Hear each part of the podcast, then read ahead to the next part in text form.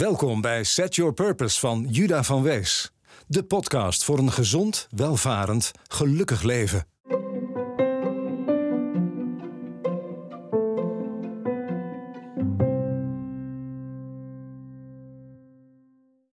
Zoals de mooie radiostem net al zei, welkom bij alweer de tweede podcast van Set Your Purpose.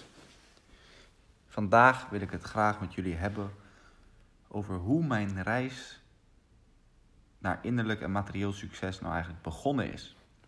Ik noem deze episode Genesis om een mooie religieuze verwijzing te maken naar hoe het allemaal begonnen is. Ook een mooie vraag waar ik trouwens nog steeds het antwoord op zoek. Hoe is het nou allemaal begonnen? Er moet natuurlijk ooit iets geweest zijn wat tijdloos is, wat nooit bewogen kan zijn, wat voor de eerste beweging heeft gezorgd.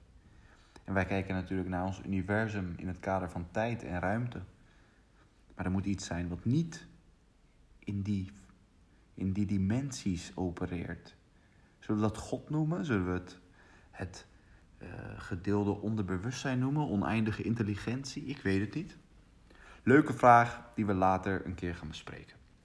Hoe is mijn reis naar innerlijk en materieel succes begonnen? Hoe verhouden gedachten die passen bij ontwikkeling zich tot mijn opvoeding en andere invloeden in mijn vroege jeugd? Hebben onze ouders het eigenlijk wel goed gedaan? Hebben onze scholen het goed gedaan? Ik denk dat de intenties altijd wel goed zitten. Maar er zijn nog heel wat stappen te zetten in de opvoeding en de opleiding om de volgende generaties zeg maar, de mogelijkheden en de handvatten te geven om een gelukkig, gezond en welvarend leven te leiden. Laten we eens beginnen bij mezelf. Ik ben opgegroeid in Rotterdam in een middenstandgezin. Mijn vader die, uh, werkte in de ICT tijdens uh, wat ze de dotcom-bubbel noemden, rond 2000 ongeveer. En business was booming. Mijn vader die werkte in Amsterdam. En nou, om je een beeld te geven, ik was jong, ik sliep meestal wanneer hij thuis kwam van werk. Ik moest ongeveer om 8 uur naar bed, anders kreeg ik gewoon een hele felle billenkoek. En hij kwam later dan dat thuis. Al die vervelende files altijd tussen Rotterdam en Amsterdam die ik het afgelopen jaar zelf ook heb ervaren. Je wordt er niet blij van. Nou, mijn moeder die heeft uh, dus een hele grote rol gespeeld in mijn opvoeding. Ik uh, kreeg veel liefde, veel aandacht. En uh, daarnaast kreeg ik wat levenslessen van haar, die zij belangrijk vond om over te dragen op haar kinderen. Ik heb ook een zus trouwens.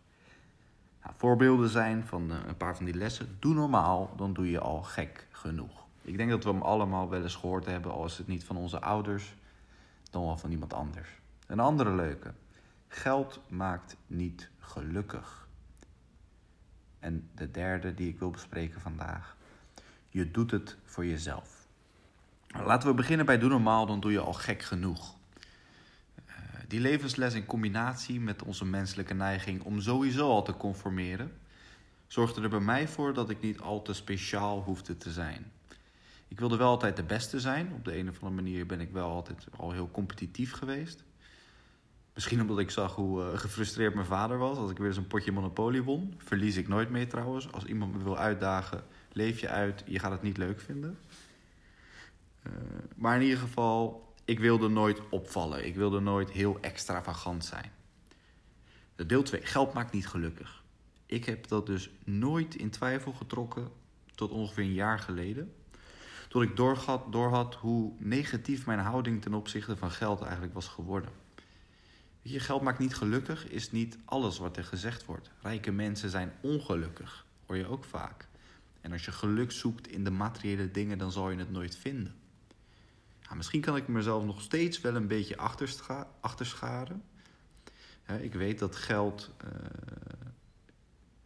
niet het enige doel kan zijn, of misschien wel niet het einddoel. Maar ik weet ook dat geen geld in ieder geval heel ongelukkig maakt. En dat geld niks meer dan een ruilmiddel is. Ik ben ervan overtuigd dat alles energie is en geld is ook energie. Er zit geen goed of slecht aan. En uh, alles wat niet goed is of slecht is, of niet negatief of positief, heeft geen waarde totdat wij daar betekenis aan geven.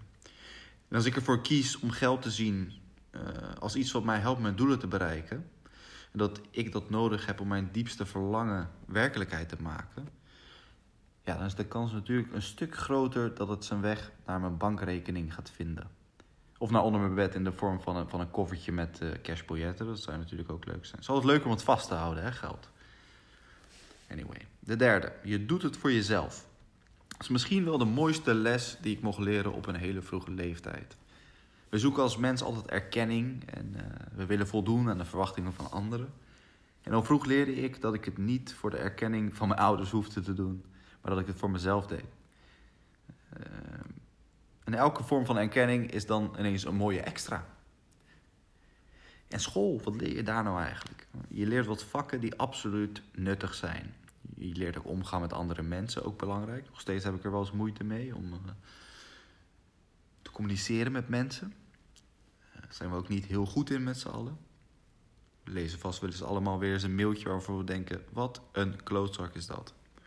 Terwijl de intenties waarschijnlijk in 80% van de gevallen gewoon goed zijn. Nou, het leren op school. Terug naar de focus. Wat leren wij op school? Ik denk dat de focus te veel ligt op weten in plaats van snappen. Wat ik meer miste, nu ik weet wat een bepaalde mindset je kan opleveren, is misschien wel les over hoe je gelukkig kan zijn. Hoe kom je er nou achter wat je leuk vindt? Wanneer presteren mensen nou het best? Hoe zorg je ervoor dat je zelfvoorzienend wordt door te doen waar je gelukkig van wordt? We zitten vast met z'n allen in een baan waar we niet 100% gelukkig mee zijn. En dan moet je je voorstellen dat al zelfs al is jouw levenspassie de Ninja Turtles, waarschijnlijk kan je 70k per jaar verdienen door uh, leuke verhaaltjes over Michelangelo te schrijven, zeg maar. Uh, je kan altijd geld verdienen. Geld ligt op straat, dat is geen grap. En hoe word je je bewust van je gedachten? Had ook een mooie les voor op school kunnen zijn. Hoe kies je je gedachten zelf? Wij leren helemaal niet dat onze gedachten in onze eigen controle zijn. Hoe begin je nou aan het creëren van je eigen realiteit?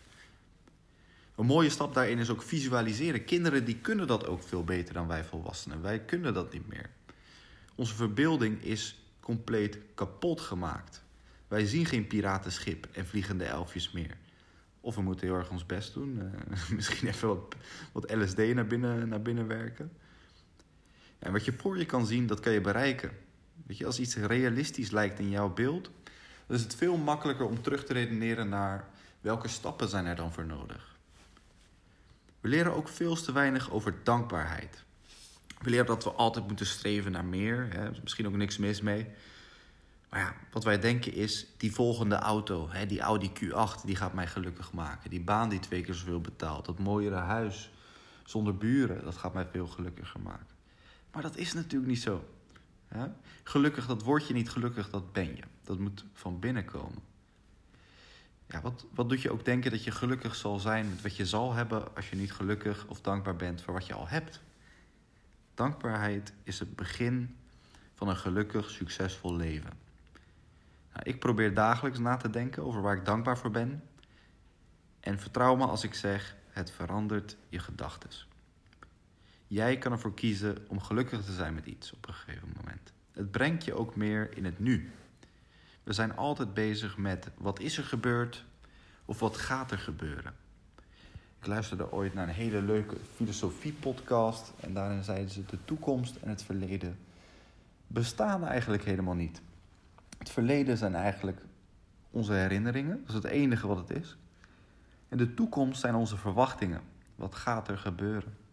En eigenlijk wat je dus alleen maar hebt is nu en jouw herinneringen en jouw verwachtingen. En het mooie is, wij hebben ook meestal negatieve herinneringen en negatieve verwachtingen. En daardoor zijn we in het nu minder sterk dan dat we kunnen zijn. Hoe zou het zijn om even geen verwachtingen van de toekomst te hebben? Om geen zorgen te hebben over wat er is gebeurd, maar alleen maar dankbaar te zijn voor wat er nu is. Dit was hoe ik begonnen ben aan mijn reis naar innerlijk en materieel succes.